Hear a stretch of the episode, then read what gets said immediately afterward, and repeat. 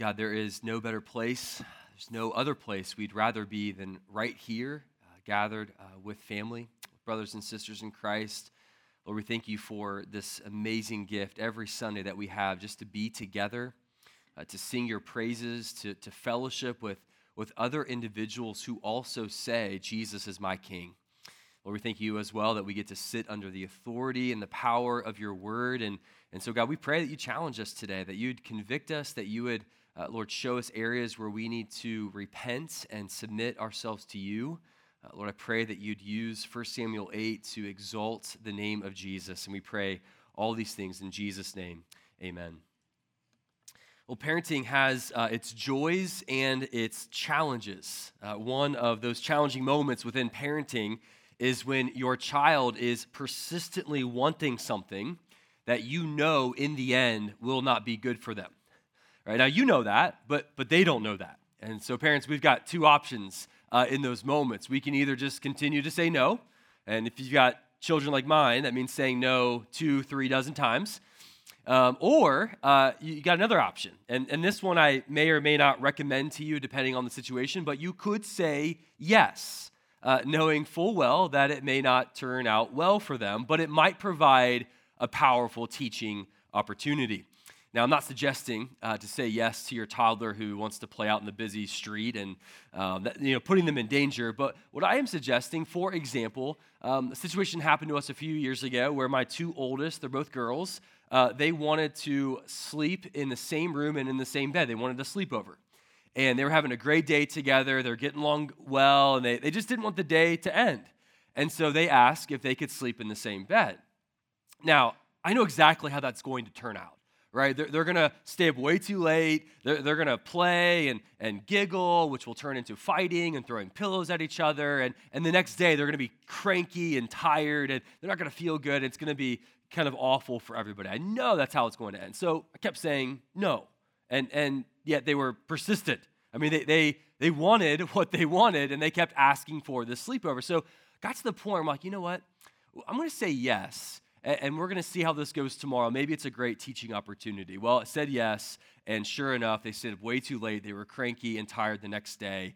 But it provided this powerful teaching opportunity to sit them down and to reinforce with them hey, mommy and daddy, they know what's best for you uh, and the, the importance of obedience, especially when what you want feels stronger than what is right. I share that with you this morning because in 1 Samuel 8, Israel wants a sleepover. Israel, they want a king. And what this chapter is all about is that sometimes the most terrifying thing God can do for us is to give us what we want to give us what we're asking, uh, especially when what we're asking goes against God's ways. Now, since we took a uh, four week break from 1 Samuel, I do want to maybe provide a little bit of review and summary of what we've seen and what we've learned so far in these first seven chapters. The best summary verse to try to describe the condition of God's people during this time period, which was 3,000 years ago, actually comes from the last verse in the book of Judges. Judges chapter 21, verse 25, it says, In those days there was no king in Israel, and everyone did what was right in his own eyes. Okay, that's the lay of the land. That's the condition, the spiritual temperature, if you will, of God's people. There's a leadership void and there's a morality crisis, right? No one's leading them well, and everyone's kind of doing whatever they want to do.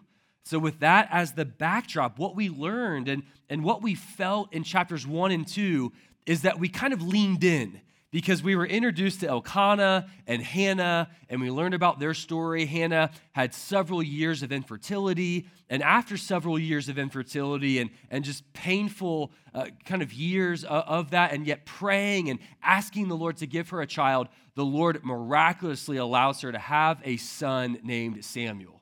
And we kind of leaned in, wondering, man, could, could Samuel not only be the answer to Hannah's prayer, but could Samuel be the answer to Israel's leadership void? And we leaned it even further when we got to the end of chapter 2 and chapter 3 with this theme of comparison. There's this massive comparison between Samuel's growing ministry, growing in influence, growing in godliness, in contrast to Eli, who was the priest at the time, and his two wicked sons and their diminishing ministry. And we're wondering, man, is Samuel going to be the guy that's going to lead Israel forward? But then, to our surprise, chapters four through six, Samuel basically steps off the scene. We don't really hear from him, and the Ark of the Covenant steps onto the scene really as the central focus in those three chapters, along with the Philistines. Philistines, the primary enemy of God's people during this time period. And chapters four, five, and six, there's really no mention of Samuel there. That's very intentional because those three chapters is a picture of what happens when God's people no longer turn to God or follow God's leader. And what we saw is that that was one of the lowest points in Israel's history. They experienced great military defeat. Over 33,000 Israelites died. The Ark of the Covenant is captured, and Eli the priest and his two sons, all three of them, die in the same day. Right? Very low moment. And yet, in those chapters, we also see that God single handedly, without the help from his people, without any help from, Israelite, from the Israelites, he defeats the Philistines. He secures the Ark of the Covenant back into Israel territory, and he shows his people, I do not need you. I am the self sufficient, all powerful God. It's quite the lesson for Israel to learn. But it did set up in chapter 7 a high point as Samuel steps back onto the scene and leads God's people through a powerful moment of both individual and corporate repentance. As a result, peace and order are restored as Samuel is leading, he's praying, he's preaching, and he is judging well. Okay, that's what we've seen so far. And with that as a refresher, it might surprise us now to look at the first five verses of chapter 8 and see that Israel is asking for a king. Why in the world would they be asking for a king? Peace and prosperity uh, is kind of the, the, the dominant reality of what the Israelites were experiencing. Why ask for a change in leadership? Well, it's because of the first three verses, and what we're told are two things. Number one, Samuel is old, which means a lot of time has elapsed between chapter 7 and chapter 8. But then, secondly, we're told that Samuel has appointed his two sons as judges about 50 miles away from him in the south.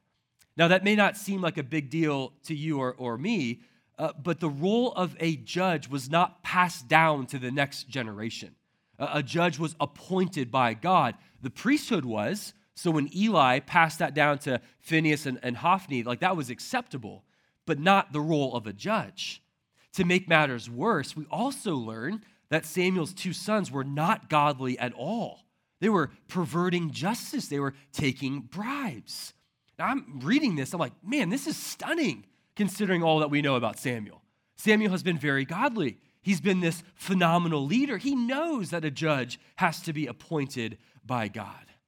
This is another theme. This is another lesson for us, a reminder knowing Samuel's age, which will come up again in verse 5, this is another reminder, just by way of application this morning, that the way that you finish your life spiritually is just as important as the way you began. Right? If you're here today and and you would characterize yourself on the older side, I'll, I'll let you do the defining there. I get a little nervous saying the O word in this church. Uh, maybe we use the word seasoned if you're kind of seasoned, right? Like this is another challenge to finish well, to, to, to not limp in as you're kind of running the last lap of life. You've got people who are watching you. You've got this church, some of the younger people here, even myself, we're watching you, wanting you to model for us what it looks like to be faithful until the very end. Now, by way of application as well, notice here that Samuel, who's godly, has wayward sons. Right? This shows us it's very possible to be godly, to be a faithful parent, and yet your children want nothing to do with the Lord.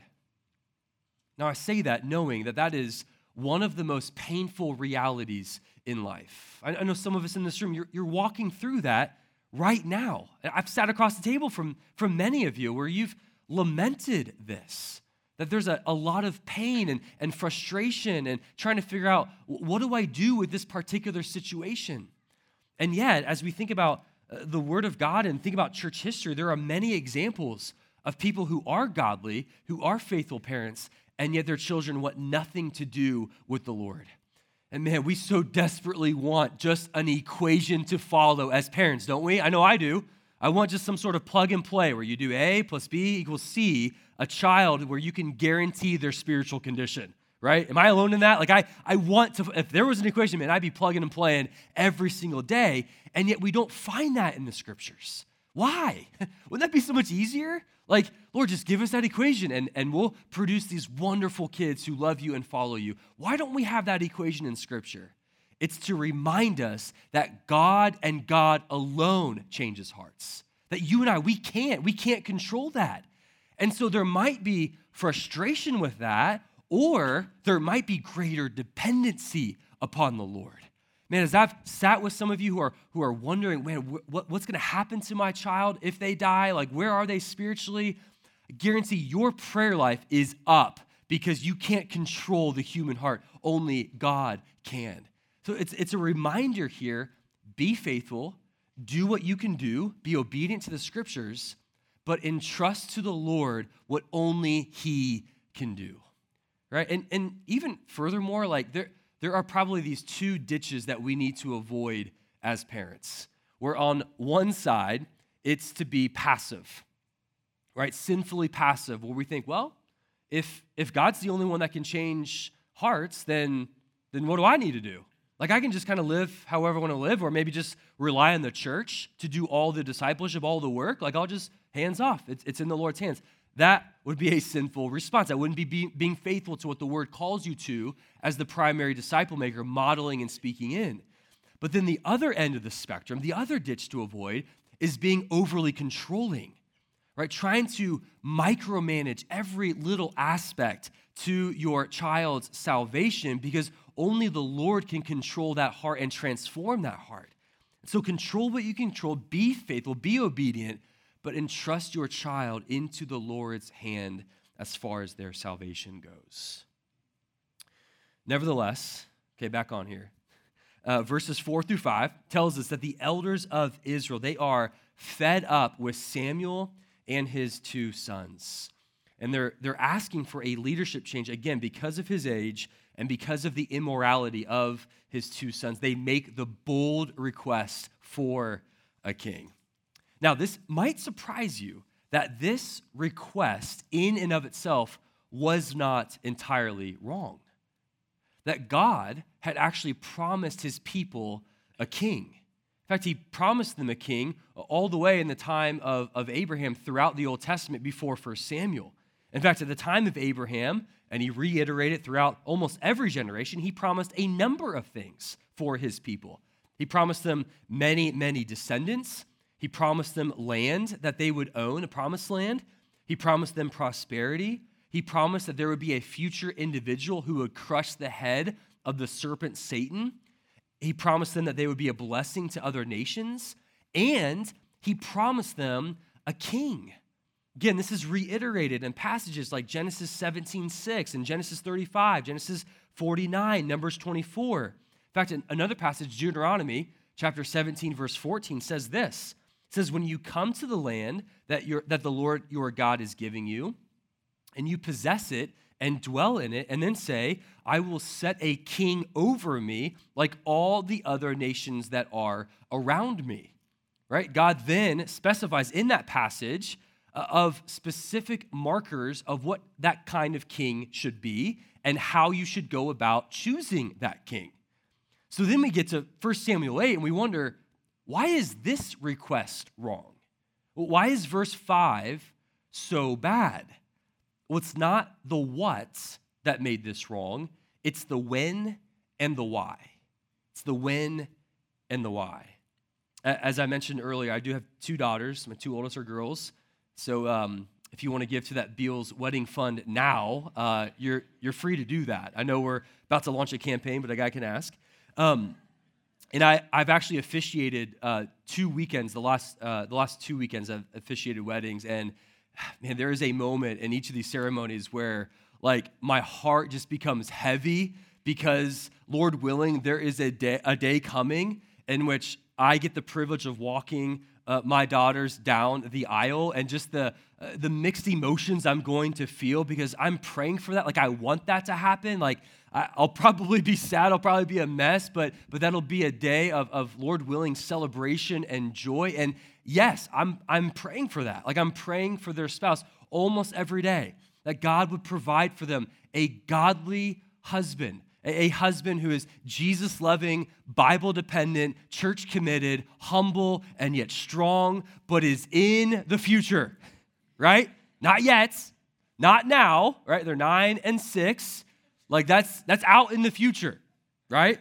Now imagine for a moment if they if they came up to me today and they said, "Hey, Daddy, um, uh, we're gonna get married next weekend. Um, we, we both met boys on the playground, and uh, and and we're in love, like really, really in love. Uh, I, know, I know it feels sudden, but we really need somebody to protect us and care for us and provide for us and love us. So, just giving you a heads up, we're going to get married next weekend. Now, how do you think I would respond to that? Like, I probably couldn't share some of those words from the pulpit here, but I, I would respond something to the fact of, no, like, absolutely not. Like, not now, not like this, not some boy on the playground that you met and not for these unwise reasons. Like that would be my response, not because I'm against the institution of marriage, I am, and not because I don't believe that's part of their future. I'm praying it is. That's the game plan. Marriage at the right time to the right person is not a rejection of me as their father. That is part of the plan. That's what we're praying for. That's what we're preparing them for. But this quick wedding, uh, uh, meeting some boy on the playground at this time for these unwise reasons? I mean, they're nine and six. Like, absolutely not. Well, that's very similar to what Israel is doing right here in 1 Samuel 8. A future king was part of the plan, but Israel, not now, not like this, not for these unwise reasons. Like, trust God, wait on Him In fact, we learn, verse 5, the, the, the reason why this is so wrong. They want a king. Why? So that they can be just like the other nations. All right, all these other nations, they have this new leadership structure. We've got this king, this one individual who's bringing unity to the whole territory and all the people there. And Israel's like, man, we want that. Like they're kind of disunified. They've got this old leadership structure of a judge and they're following a God they cannot see. And so they wanted a change. Israel wrongly concluded that modifying the structure will address the condition of their hearts. So, even though God had promised a king, remember, he also specified how and what kind of king they were to have in those passages throughout the Old Testament. Israel said, No, we're going to do it our way in our timeline. And ultimately, what we see here is the, the true condition of Israel right now. Uh, number one, we, we notice that Israel is rejecting God's plan. They are elevating their way above Yahweh. Now, at the root of that, what is that? That's pride. That's exactly how pride operates in our own lives. As pride settles into our hearts, it starts to produce all these different fruits right? Where we say in our hearts, of course, we don't say this out loud, but we'll say, I know what's best. I know better than God. And that can lead to being impatient. That can lead to being overly controlling. And that can also lead to being short sighted. Those are all evidence of, of pride in our lives. We see that here with Israel. So they're rejecting God's plan, but they're also rejecting their identity as God's people. Remember, God called Israel to be a holy nation, right? To be distinct, to be set apart, to be different than all of the other nations. That's part of the reason why God outlined over 600 different commands and, and laws throughout the Old Testament. Some of them are quite strange, is because He wants them to be set apart from all the other nations in the world. He wanted them to be dependent on Him. And as they followed those commands, they would flourish and therefore be a blessing to the other nations. Well, this move here of dethroning God is a declaration of Israel saying, Yeah, we don't want to be God's people anymore.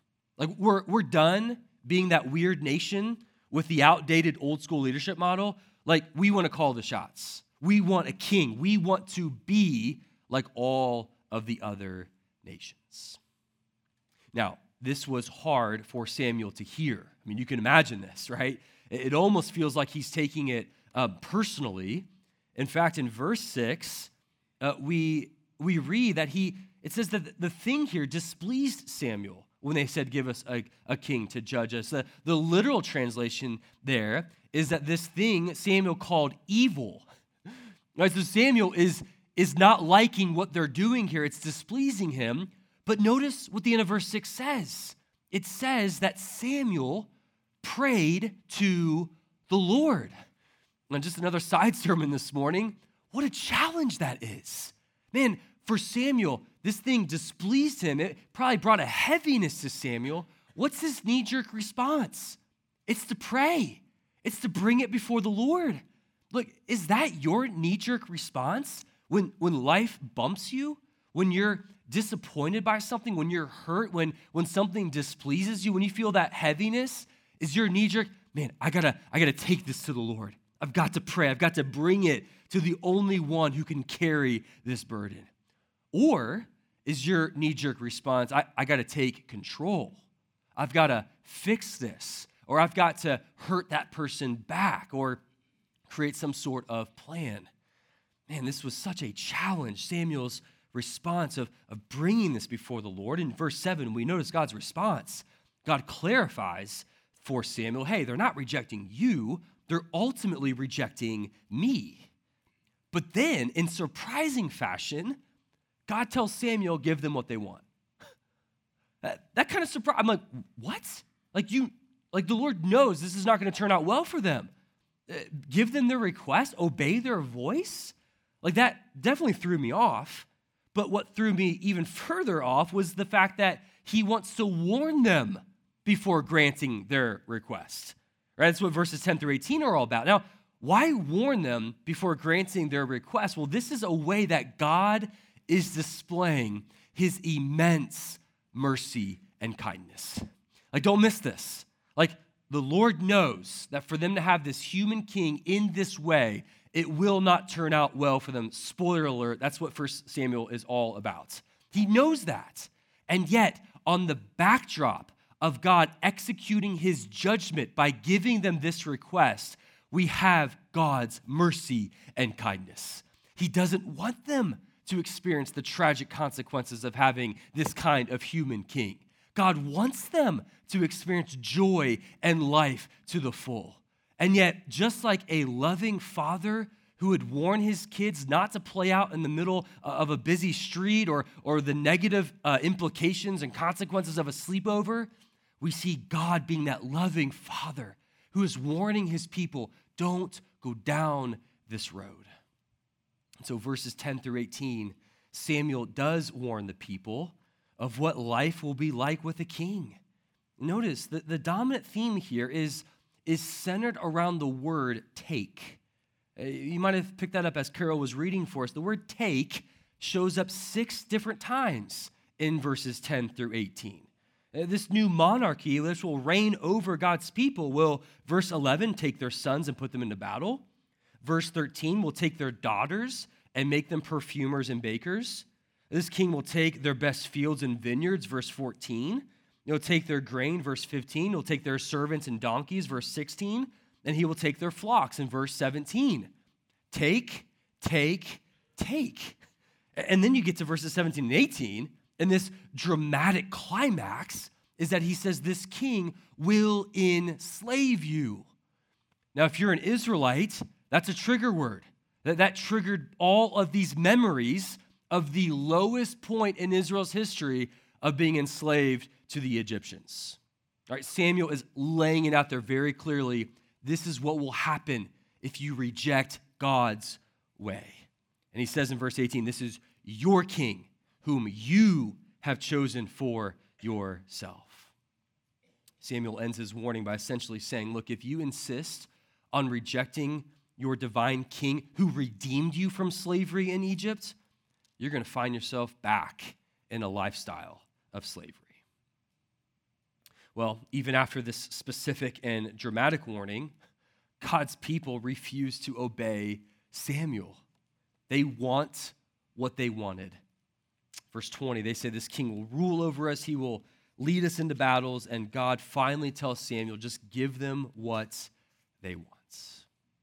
Now, Samuel will obey the Lord eventually, but first he's kind of putting Israel in a timeout. He kind of sends them back to their own home to kind of think about what they have done. But the, the trajectory here, as we'll look at next week, chapter 9, Israel will get a king. Look, we know how this ends. We know that this will not turn out well for them, that this is actually God executing his discipline and judgment over his people. And what we learn is that sometimes the most terrifying thing God can do is to give us exactly what we want when what we want goes against his ways. Man, there, there is so much to apply here. I had a hard time kind of um, shrinking all that I wanted to say here. There's a couple of application points that are really, uh, I think, apl- um, applicable for us. But just one thing to keep in mind, and this is something I want to keep saying as we travel through the book of First Samuel, it's really easy to create distance with the text. It's really easy for us to conclude, ah, this is 3,000 years ago. We're not asking for a king, right? We're Americans. We, we don't do the whole king thing. And for us to kind of conclude, there's nothing in here for us, right? That would be a mistake, right? This chapter is not just about Israel.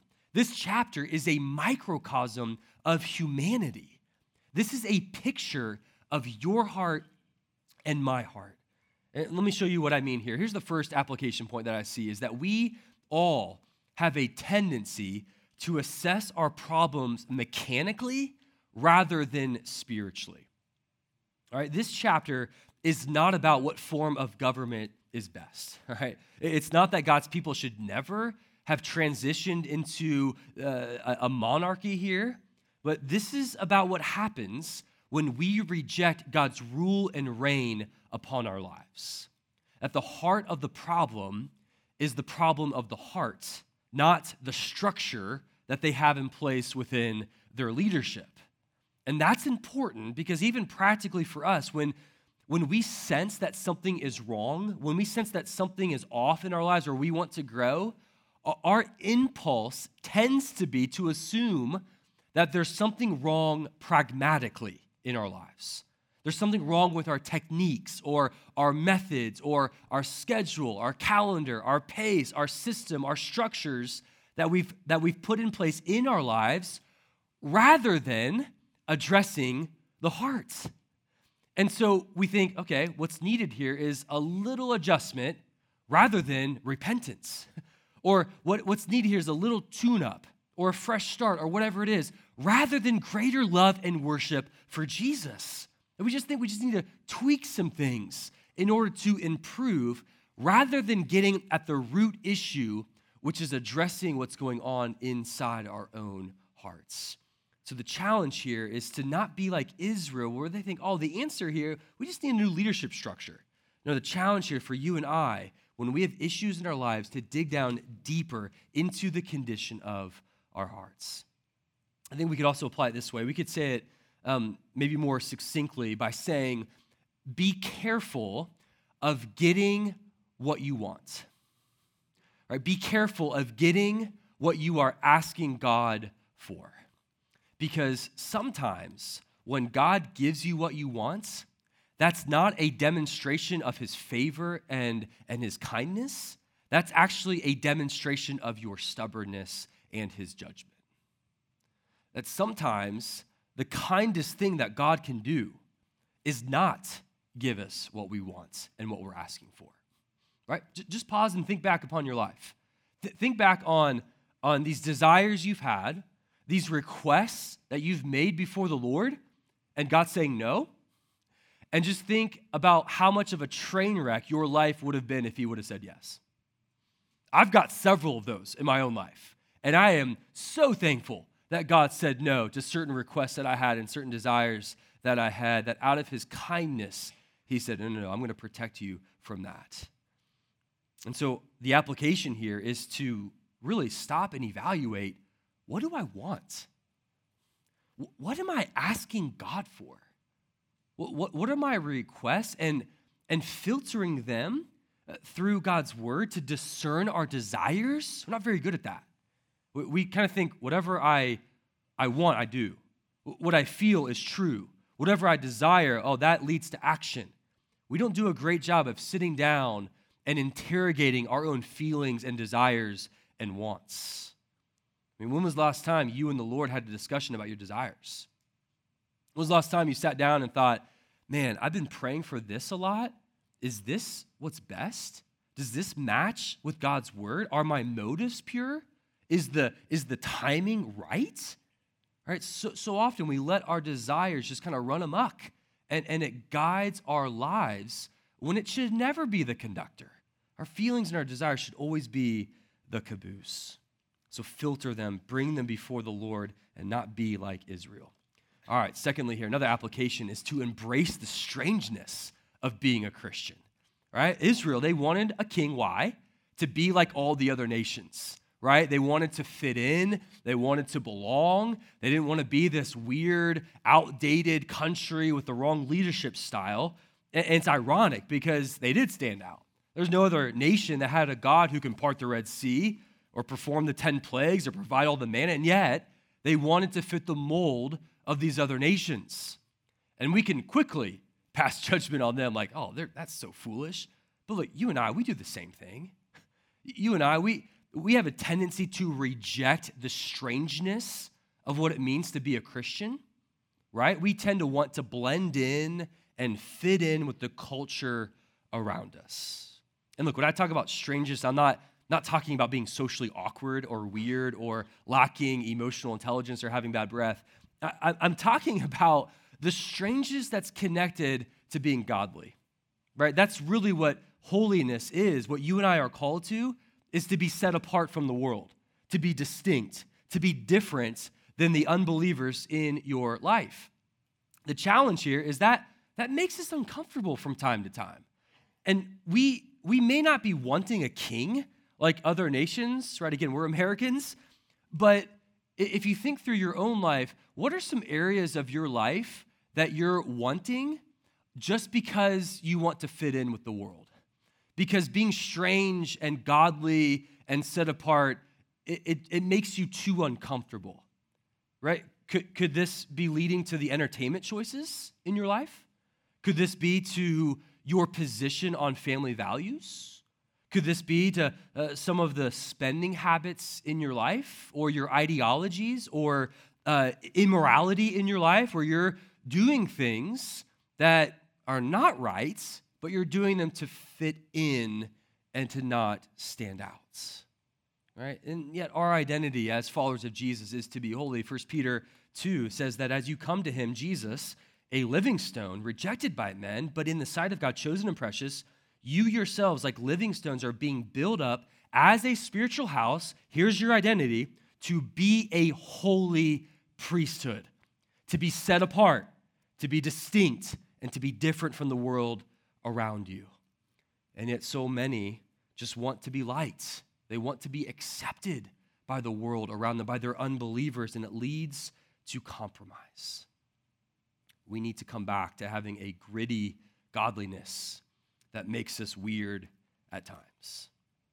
Thirdly, though, here's another application is to be aware of the danger of rejecting God's ways. 1 Samuel 8 is a detailed picture of what we see in Romans 1. Romans 1 is quickly becoming a text that you almost cannot say out loud in our day and age. Romans 1, Paul is explaining that every single person has no excuse when it comes to knowing that there is a God, that there's a creator. You can look out in creation and see that. But then he says that man has suppressed that truth. And then he goes a step further. We've not only suppressed that truth, but we've dishonored God. We don't honor God. But then he takes it a step further and he says, we no longer we don't just suppress the truth, dishonor God. We exchange the glory of God for his created, for his creation. So we worship the created rather than the creator. And this, it's this downward spiral throughout chapter one. And Paul's like, what's God's response to that? When, when humanity goes through that downward spiral all the way to the end, how does God react to that? Well, Paul basically says God gives them what they want.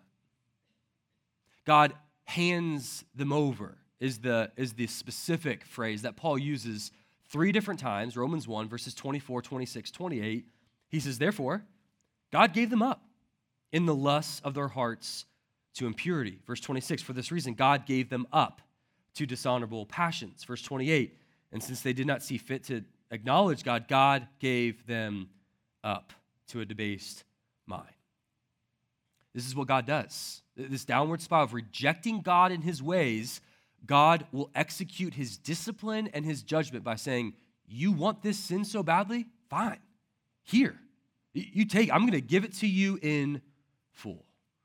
I think we see that in 1 Samuel 8. Guys, people just, they, they wanted what they wanted. They wanted a king. They were rejecting God's ways. God's like, I know how this is going to end. It's not going to end out well for you, but in hopes of you experiencing those consequences, being disciplined, and coming back to me.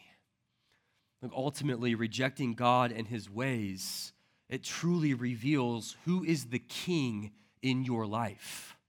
And look, we, we can reject, and we do reject God in different ways. It's not just declaring, I want a king over the United States of America. No, we reject God whenever we say, God, I know your way is here, I'm doing this.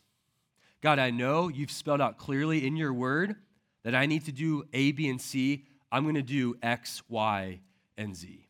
And we, we see this, right? We see within sexuality, right? What, what's happening is individuals are saying, I know I was created a male, but what I want is to be a female. And they're rejecting God's ways. Right? We see this within the context of marriage. Individuals who are saying, I know I made a covenant before the Lord to be faithful to my spouse, but I want what I want. I'm going to reject God's ways and I'm going to have sex with whoever I want, whenever I want, and I'm going to do whatever I really want to do. Right? We see this with, with even practical little levels where I know God's ways is to be truthful and honest. I'm going to be, deception, be, be deceptive. I'm going to lie and twist the truth a little bit. Right? You go down the list, right? I know God calls me to be pure. I know God calls me to be generous. I know God calls me to be loving. And yet, I'm going to do what I want to do. And all of that really reveals who your king actually is. It's not what you claim. Anybody can claim to be a Christian. And a lot of people do claim to be a, be a Christian. No, no, no. We can look at are you submitting to God's ways? Are you embracing and surrendering what He has called you to do and how He has called you to live from the Word of God? Because here's the danger persistent sin can lead you to a place where God will finally give you over to that sin in full. You want it so badly? Here, have it, and have it in full. That Romans 1 response. And you can come to this place where, through the persistence of that sin, where your heart has become so hardened that you no longer see the danger and the destruction of that sin. And I wonder, do you see the warning of that in your own life right now in this moment? Like, are some of you here today in this church, sitting in the seat that you're sitting in right now, listening to this text, to this sermon, because you're in a place, you're in a lifestyle of just entrenched in sin, of rejecting God's ways, of, of, of even maybe flirting with sin, and you can't see the danger of it. You can't see the destruction of it. And yet, perhaps God has you in this place at this moment in time to wake you up and to say, don't be like Israel. This is not going to turn out well for you. Do not reject my ways. Come back to me where there's fullness of joy and life. Could that describe somebody in this room where you're here today to hear this message and to see the danger of the sin that you're playing around with and to wake up and to come back to God? Look, the danger of this is it, it's a slippery slope. Right? Rejecting God's ways is usually not one big decision, it's usually small compromises, small steps further and further away from the Lord until you wake up one morning and you are 1 Samuel 8, verse 5. You've come to that place where you've said, I don't want God to be the king anymore. I want to be the king. I want to be like all the other nations. I want to call the shots. And I'm going to reject God's ways, and I'm going to do it my own way. And perhaps some are experiencing right now that the most terrifying thing God can do is to give you what you want. Well, this does lead us to the last application point. Because the heart of sin at its root is dethroning God. Plain and simple. It's rejecting God's ways. And, this is the universal problem. Uh, we all have struggled with this of settling for a lesser king in ourselves when there is one so much better who is available and one that is so much better whom you have been created for. But before we get to that, what we have to see is that the description in verses 10 through 18 that Samuel provides, warning his people of how the human king will treat them, that the reality is, is that that's you. That, that's me. When we kick God off the throne of our hearts and our lives and we become the king, verses 10 and verse 10 through 18, that describes exactly how we lead our lives. We take and we take and we take and we lead ourselves into living a life of slavery and bondage and emptiness and eventual destruction. And some of you are at that point now where you are maybe seeing for the first time, I am no good at being the king of my life. I am not designed to be a king or a queen of my life. I, I, I need a better way. And here's the beauty here's, here's the great news. The reality of this passage, what it's pointing us forward to, is that there is a true and better king. That this true and better king wants to rule and reign over your life that leads to joy and life to the full. That this king is not a king who takes and takes and takes and leads you to slavery. No, this king is characterized by service to others that this, this king came not to be served, but to serve and give his life as a ransom for many. That there is a true and better king who, on the night that he was betrayed, that actually led to his crucifixion, what do we find that king doing?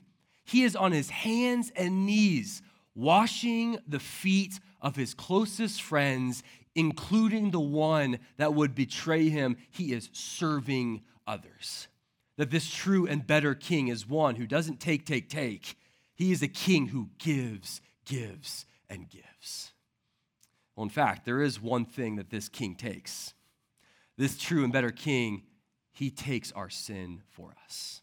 That this king, named Jesus, 2,000 years ago, took your place on the cross, that he died for you. He took your penalty so that three days later he rose again so that he can give you forgiveness and eternal life and hope and purpose in him. That's the true and better king. His name is Jesus. And the question that you have to wrestle with is this Is that your king? Is your king Jesus? And can we look at your life and the decisions that you make and the way that you live?